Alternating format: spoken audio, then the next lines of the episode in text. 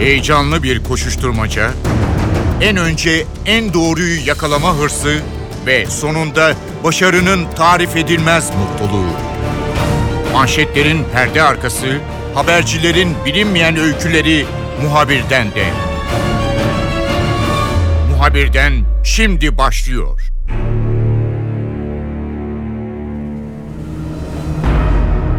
Haftanın önemli gündem maddesi Tayland'da kaybolan çocuklar. 13 çocuk mağara gezisi sırasında kayboldu ve önemli bir çalışma sonrasında bulundu. Çocuklar hala bu mağara içerisindeler. Ne zaman çıkarılacak? Tüm dünya bu gelişmeleri yakından takip ediyor. Diğer bir önemli konuysa Amerika Birleşik Devletleri ile Çin ve devamında Avrupa ile yaşanan ticaret savaşları. Bu konuda hafta içerisinde çok öne çıkan bir gündem maddesiydi. Tüm bu konuları NTV Dış Haberler sorumlusu Ahmet Yeşiltepe ile görüşeceğiz. Muhabirden başlıyor. Ben Kemal Yurteri.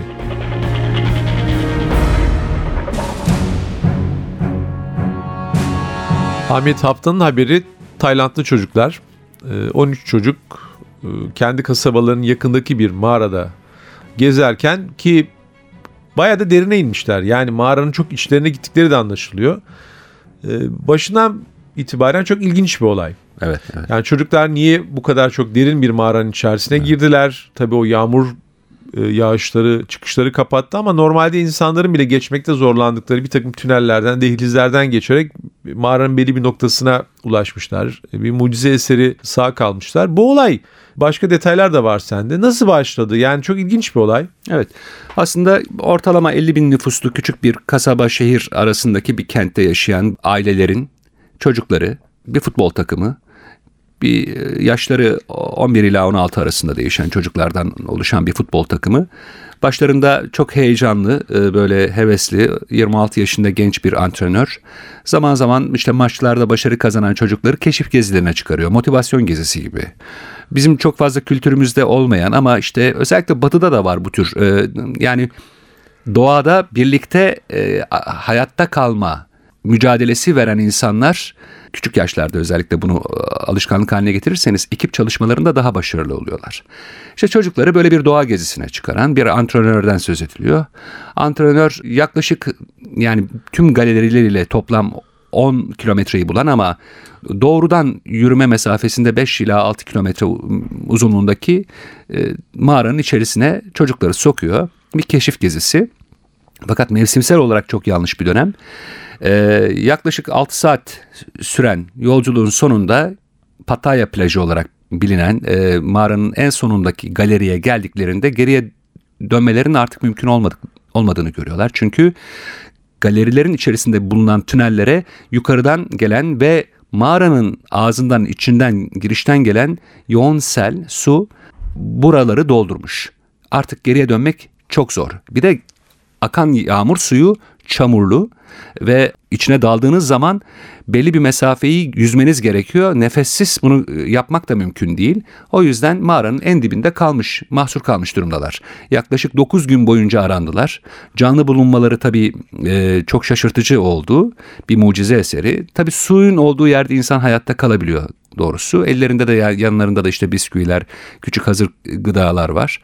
Ama e, asıl problem şimdi nasıl çıkarılacak? Şimdi tabii o çalışmaları falan görüyoruz. Bugün de bir dalgıç yaşamını yitirdi. Ya, Havasız evet. kaldı çünkü. Hem de profesyonel bir dalgıç. Evet yani baktığınız zaman sanki bir galeriyi su doldurmuş. Hani e, ekipmanda dalın gidin çocukları getirin falan gibi gözüküyor ama çok dar koridorlar. Çok. Geçmesi çok zor. Tabii. Hani birini alıp da bir başka dalgıcın çıkartması da çok zor anlaşıldığı kadarıyla. E, bu 9 gün boyunca bulunmamalarının sebebi aileleri bilmiyorlar mı çocukların o mağaraya gittiğini? Biliyorlar. Aslında biz de haberlerini yaptık normalde. O dönemde e, Tayland'da gündem oldu. Bu çocuklar arandı, uzun süre arandı ve hatta umut kesilmek üzereydi. Hayır Fakat, mağaranın içinde olduklarını biliyorlar ama değil mi? Evet. Anladım. Tamam. Yani mağaranın en uç noktasına kadar ulaşamadılar. Nedeni yoğun sel nedeniyle oluşan e, su kütlelerini aşmak. Burada büyük bir engel teşkil ediyordu. Ee, özellikle profesyonel dalgıçlar o çamurlu suların içerisinden yaklaşık işte kimi zaman 20, 30, 40 metreyi bulan mesafeleri e, suyun altından o karanlık suyun içerisinden ve giderek yani bir insanın geçmesinin bile zor olduğu tüneller arasından geçerek ulaştılar. Ulaşanlar da Taylandlılar değil bu arada biliyorsunuz. E, İngiliz iki eski deniz subayı ve bu konuda tabii Taylandlılara yardımcı oldular ama şimdi asıl Taylandlıların meselesi e, bu çocukları nasıl çıkaracağız? E, çocukları ya eğitecekler ama yine e, şu son olayda dalgıç öldü. O kadar da kolay olmadığı anlaşılıyor. E, yukarıdan bir deliciyle e, ana galeriye inmek gibi bir seçenek gündemde. Bir de şimdi içeride oksijen de tükeniyor. O yüzden içeriye e, oksijen pompalanması gerekiyor. Ya da uzun süre beklemek. Yani içeriye gıda ve medikal yardımda bulunacaklar. E, suların tamamen e, toprak tarafından emilip e, gitmesini yani mevsimsel değişimin e, beklenmesini gerektiren bir durum var. O da 4 ay gibi bir süreyi alıyor. Yani çocukların tabii sağ olarak bulunması çok önemli. Bu yaşamların devam edeceği yönünde önemli bir umut ama onları bir meşakkatli bir sürecin beklediği evet, anlaşılıyor. Evet. İkinci gündem maddemiz e, yine günün ve haftanın önemli gündem maddesi Amerika Birleşik Devletleri Çin arasındaki ticaret savaşları. Bu ticaret savaşları kavramı aslında biliyorsun dünya tarihinde çok eskidir. Ee, yani 1800'de de vardı ticaret savaşları. İşte bir ticaret yolunu ele geçirirsiniz, ipek yolunu ele geçirirsiniz, baharat yolunu ele geçirirsiniz. Bunların neticede hepsi bir ticaret savaşı. Ama böyle hani bir e, global bir köy haline geldiğini düşündüğünüz, e, sermayenin çok rahat da e, gezdiğini düşündüğünüz bir dönemde, böyle bir yüzyılda bu ticaret savaşları çok orijinal bir kavram haline geliyor. E, Trump e, bu tür sözler vermişti. Yani Amerika'yı biraz daha kapatacak, e, kendi ekonomik değerleriyle bir takım geliştirmek gibi bir takım projeler olduğu anlaşılıyor ama artık bunları biraz da sert adımlarla yaşama geçirmeye başladı. Savaş özetle nasıl başladı? Nasıl geliştiği konusunu biraz daha ayrıntılı soracağım sana. Aslında işte senin de belirttiğin gibi global köy liberal ekonominin değişim ekseni üzerinde kendisine yeni alanlar yaratmaya başladı. Yani işte Çin dünyanın en büyük üretici ülkesi haline geldi. Afrika bile e, yavaş yavaş e, üreten, Batı ve özellikle yani Kuzey Yarımküre üreten toplumlardan oluşan bir dünya ekseni oluşturdu. E, ama Batı'da tabii tüketiciler var. E, paraları da var, refah toplumları. Bu işin içine tabii 1980'lerden sonra Çin'in girmiş olması yani küreselleşmenin içerisine bir oyuncu olarak girmiş olması çok önemli. E, ucuz iş gücü sayesinde yani batıda üretilen bir metanın e, üretimi kimi zaman yarıya hatta onun dörtte biri oranında e, mümkün olabiliyor. Tabii Çin'in bu kadar ucuz iş gücüyle bu kadar çok mal üretmesi ve çeşitli mal üretmesi bir taraftan Batı ekonomilerini de zor, zora soktu. E, Amerika Birleşik Devletleri geleneksel sanayi e, üretiminden vazgeçti. Yani işte çelik, tekstil gibi bu alanları tamamen uzak doğuda Çin'e işte Çin Hindi ya da işte Vietnam'a, Bangladeş'e, Pakistan'a e, ya da Latin Amerika ülkelerine verdi. Orada ucuz iş gücüyle yaptırdığım bu malları ülkesine ithal etmeye başladı. Çünkü çok daha ucuza geliyordu. Fakat şimdi iş tamamen bozuldu. Çünkü aslında bir taraftan Amerika Birleşik Devletleri bu işi dışarıya delege ederken diğer taraftan da kendi içindeki iş gücünü e, işsiz bırakmış oldu. Trump'ın e, iktidara gelirken yani seçimler döneminde halkına vaat ettiği, Amerikan halkına vaat ettiği şey buydu. Size iş vaat ediyorum. Size daha yüksek ücretli iş vaat ediyorum. Bir de Amerika Birleşik Devletleri işte e, dışarıdan e, ucuz mal almak e, için para basıyor, harcıyor. Ama diğer taraftan kendi halkını aç bırakıyor, susuz bırakıyor. Yani bu tabii popülist söylem ona seçimi kazandırdı. Şimdi Pensilvanya gibi mesela çok önemli bir taş kömürü e, üreticisi bir eyalette yeniden taş kömürü üretimi söz konusu. Tabii bu e, bununla birlikte çelik sanayinin yine bu bölgede e, yeniden hayat bulması mümkün tabii olabilecek. Burada yine Hispanikleri ve Çinleri çalıştırmazsa bu madende tabii, mi? Yani evet onlar zaten e, tabii onlar da kendi ucuz iş gücü ama diğer taraftan yani sıradan bir Amerikalı, ikinci, üçüncü kuşak Amerikalı e, çok cüzi rakamlara çalışmıyor Amerika'da.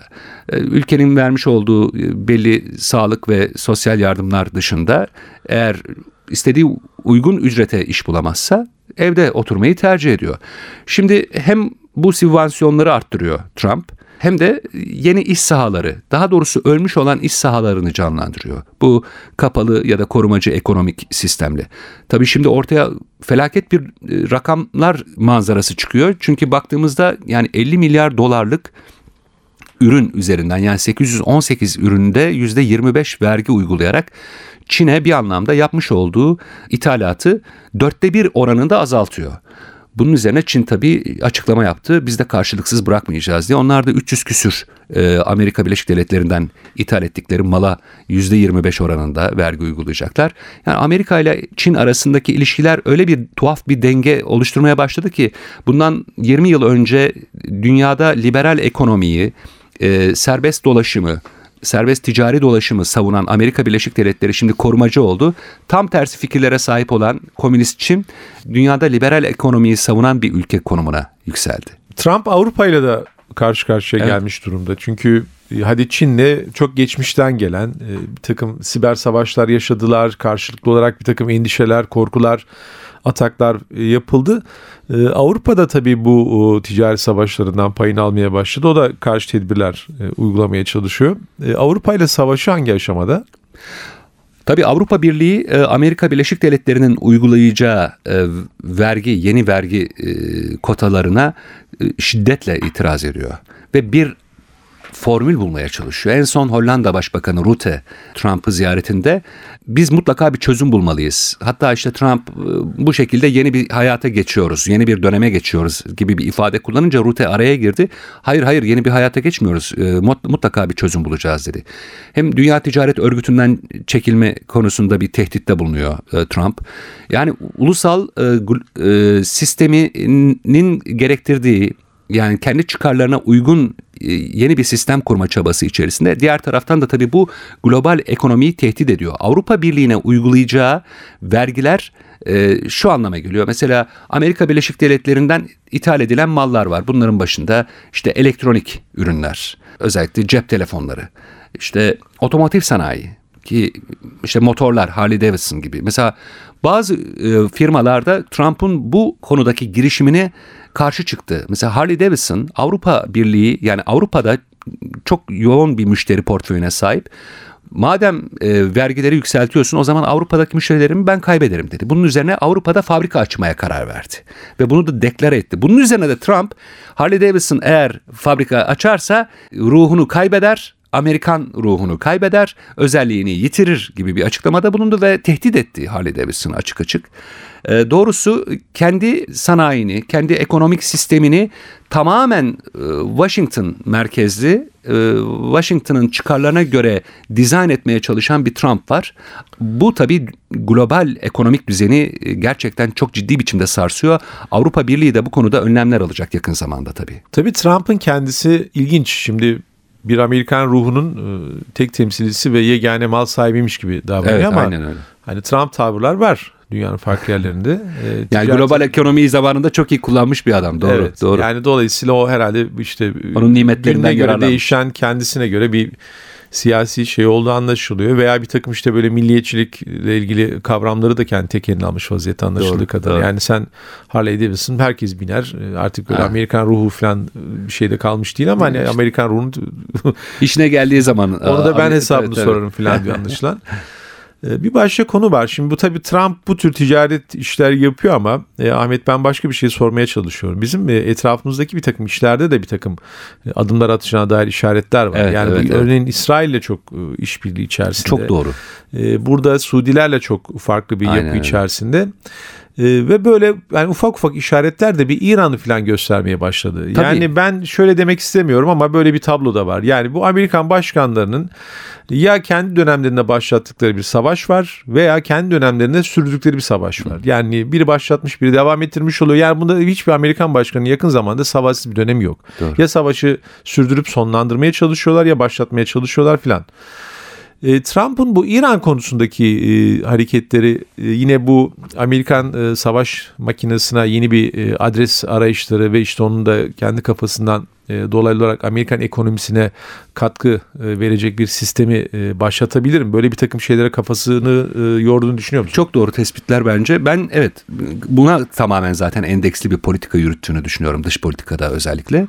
Yani dediğin gibi e, tırnak içinde Amerikan savaş makinesini çarklarını çalıştırıp e, Amerikan e, Merkez Bankası'nın e, kasalarını doldurmak. E, savaş deyince tabii ister istemez silah satmak ya da silah alışverişi yapmak durumunda kalıyor. Yani bölge ülkelerine bunu yaptı Trump. Ne yaptı işte? Önce Katar'da Katar'a karşı bütün körfez ülkelerini ayaklandırdı. Onlara silah sattı ki başta Suudi Arabistan. Daha sonra e, bu kriz Katar krizi devam ederken Katar'a da e, silah sattı. Aynı şekilde dünyanın değişik bölgelerinde bizim çok fazla ilgilenmediğimiz, bize uzak gibi görünen e, örneğin e, Laos'ta, Vietnam'da ya, o tür ülkelerde de e, silah satış faaliyeti gerçekleştiriyor Amerika Birleşik Devletleri. Çok farklı sistemleri satıyor. E, Amerikan ekonomisinin önemli e, kalemlerinden birisi silah sanayi tabii. E, diğer taraftan havacılık, ulaştırma alanında da yani bazı tehditlerde bulunup e, az önce konuştuğumuz konular çerçevesinde söylüyorum. Karşılığında işte e, Boeing'den e, uçak satışı sağlamak, onun üzerinden belli bir miktar gelir elde etmek ya da işte ülkeye gelir gelmesini sağlamak. E, bütün bunlar tabii Amerikan bakış açısıyla ya da Amerikan halkı için vay be Trump çok doğru bir yolda ilerliyor dedirtebilir ama dünyanın e, hem küresel güvenliğini hem de bölgesel anlamda e, güvenlik sorunlarını ortaya çıkaran bir yaklaşım bu. Yani bizde de işte Suriye'de yaşadığımız konu. Yani biraz da şunu sormak istiyorum Ahmet. Ben de şöyle bir tablo yaratıyor. Hani bu Amerikan ruhu ve Amerikan milliyetçiliğiyle vesaire falan konuştuğu zaman daha önceki savaşlarda işte demokrasiye götürdüklerini söylüyordu Amerikan başkanları değil mi? Onları yani. özgürleştiriyorlardı veya işte bir despotun elinden kurtarıyorlardı falan. Trump biraz böyle hani 1700'lerde falan hani neredeyse bir ülkeye gidelim hani sahilden çıkalım falan tamam? Oradaki yani bunların pamuklarını falan toplayalım işte onları köle haline falan getirelim. Tam emperyal bir yaklaşım Böyle bir emperyal tarzı var. Evet, yani evet. bunun hani İran'a girmesi İran'da ne yapacak örneğin yani işte bu dini rejimi falan veya neyse onu yok etmekten çok hani işte şu dağda bir madenleri var hani onları kazalım arkadaşlar işte bunları köle olarak çalıştıralım. Yani böyle bir e, komik gibi gelecek ama böyle bir hareket e, tarzı evet. olan bir insan gibi geliyor bana. Çok ben doğru. yanlış mı değerlendiriyorum? Yok kesinlikle öyle. Yani 17. E, 18. yüzyıldaki sömürgeci emperyal yaklaşımın günümüzdeki versiyonu Dandun yani e, eli sopalı e, ceberrut dediğim dedik çaldığım düdük tarzı bir e, yani liderlik. Ormanlarını keselim bunların işte Aynen öyle. götürelim falan böyle şeyler mesela, yapacak bir kapasitesi var sanki. Şimdi bunlar Amerika Birleşik Devletleri Amerikan yönetimleri nispeten bunları gizli yapmaya çalışır. Biraz daha el altından yani biraz daha, daha parlak bir takım sloganlarla ha, yani yapar. Sloganlarla yani bu burada doğrudan petrol maden petrol yataklarına el koyalım ve hatta onları köleleştirelim. Tabii, tabii. Borulara. E şimdi mesela Suudi Arabistan diyor ki petrol e, OPEC ülkelerine sesleniyorum diyor. Suudi Arabistan başında Viyana merkezli. E, petrol üretimini artıracaksınız diyor. Tweet atıyor bununla ilgili. Bununla ilgili bir iki diplomatik girişimde bulunuyor. Bunu yapmazsanız başınız derde girer diyor. Mesela nasıl bir derde gireceği konusu ayrı bir tartışma işte ama Amerikan denizcileri hani sahilden hani sahilden doğrudan, çıkar tabii, yani. tabii doğrudan petrol Şimdi İran da buna karşılık cevap veriyor. Diyor ki eğer bu baskı devam ederse İran üretimi kısacak petrolün varit fiyatı 100 doların üzerine çıkacak. Tabii bu girdi maliyetlerinin artması anlamına geliyor. Peki bu durumda Trump ne diyor? İstersen 100'e çıkar, istersen 150'ye çıkar.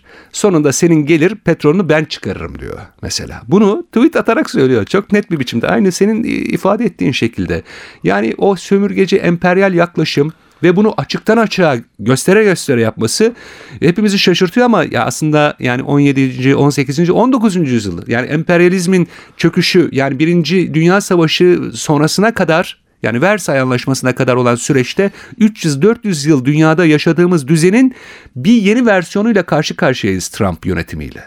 Ve e, Trump İran'a karşı o savaş makinesini bütün yani e, komplikasyonları göze alarak çılgınca bir şekilde hayata geçirebilir. Çünkü o tiniyette, o zihniyette bir adam. Bunu görüyoruz. Uzun yıllar Amerika'da yaşadın. Şimdi tabii aslında Amerika biz e, genelde gördüğümüz Amerika, anladığımız Amerika işte bu New York veya Amerikan dizileri ama genelde tutucu bir toplum evet. olarak biliniyor.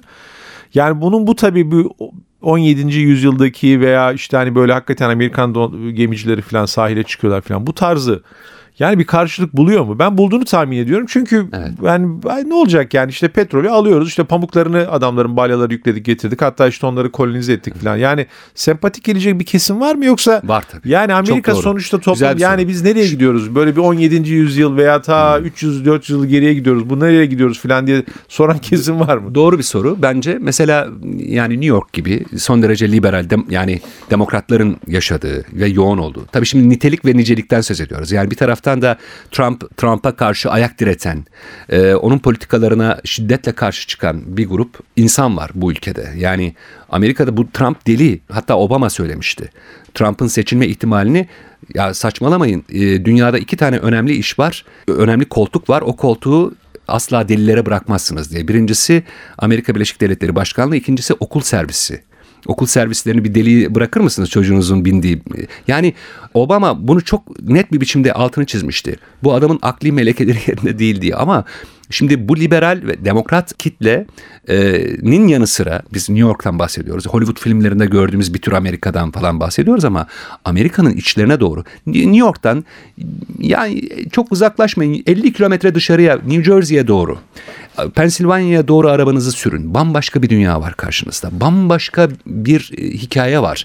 E, daha muhafazakar, koyu Amerikan milliyetçisi, dünyanın e, lideri, önderi olduğunu düşünen insanların yaşadığı bir coğrafyaya giriyorsunuz. Ya ben Birleşmiş Milletler'de çalıştığımı söylediğimde Nashville'de e, Amerika'nın içlerinde bir seyahat sırasında Birleşmiş Milletler'de gazetecilik yapıyorum dediğimde adam korktu benden.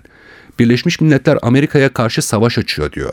E, bunu söyleyen böyle bayağı e, yetkin bir, yani o bölgede zengin bir iş adamı.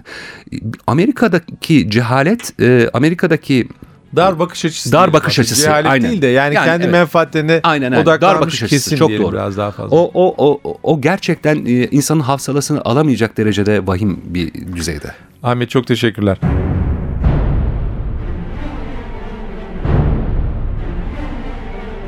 Muhabirden de bu hafta konumuz Tayland'da kaybolan çocuklar ve Amerika Birleşik Devletleri'nin Çin ve devamında Avrupa ile başlattığı ekonomik savaşlardı, ticaret savaşlarıydı. Ben Kemal Yurteri, muhabirden de yeniden görüşmek üzere, hoşçakalın.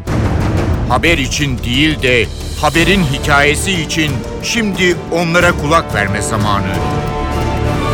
Muhabirden NTV Radyo'da.